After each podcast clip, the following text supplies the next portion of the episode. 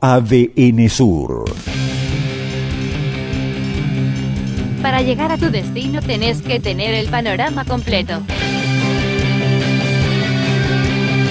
A veces no basta con saber lo que pasa. Raúl Figueroa te ayuda a entender. La noticia en foco.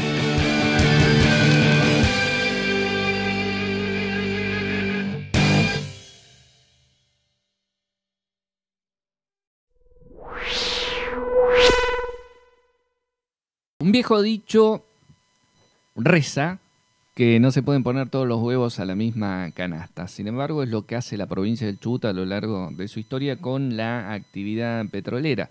Fíjate lo que reflejan estos números en función de la evolución de las regalías en lo que va eh, de este año 2021, donde si se mantiene este nivel de ingresos que se viene dando, habrá una diferencia al terminar 2021 de 150 millones de dólares por sobre el ingreso total del año 2020, que fue el año afectado por la pandemia.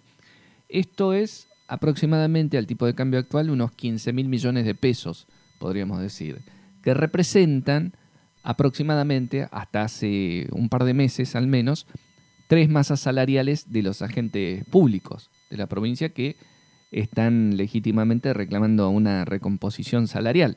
Ahora el gobierno recién está terminando de pagar lo adeudado, lo que se acumuló durante el año pasado por lo que tenía que ver con los eh, salarios de forma escalonada, porque no lograba reunir estos fondos que se habían caído, que habían dejado de ingresar en función de la drástica pérdida eh, de regalías petroleras, además de otras actividades, por supuesto, toda la actividad económica que estuvo prácticamente paralizada y eso hacía caer la recaudación de impuestos propios, hacía caer los ingresos por coparticipación.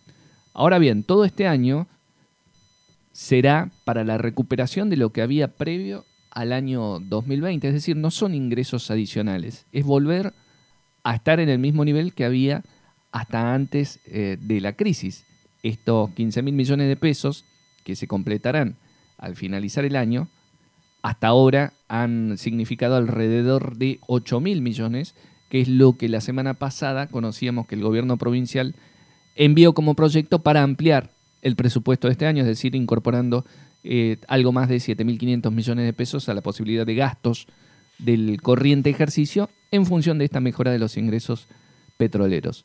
Pero insisto, siempre los huevos en su totalidad en una misma única y exclusiva canasta, que sube y baja, como suele subir y bajar también la marea, y cada vez que baja nos encuentra siempre parados, desnudos en el mismo lugar.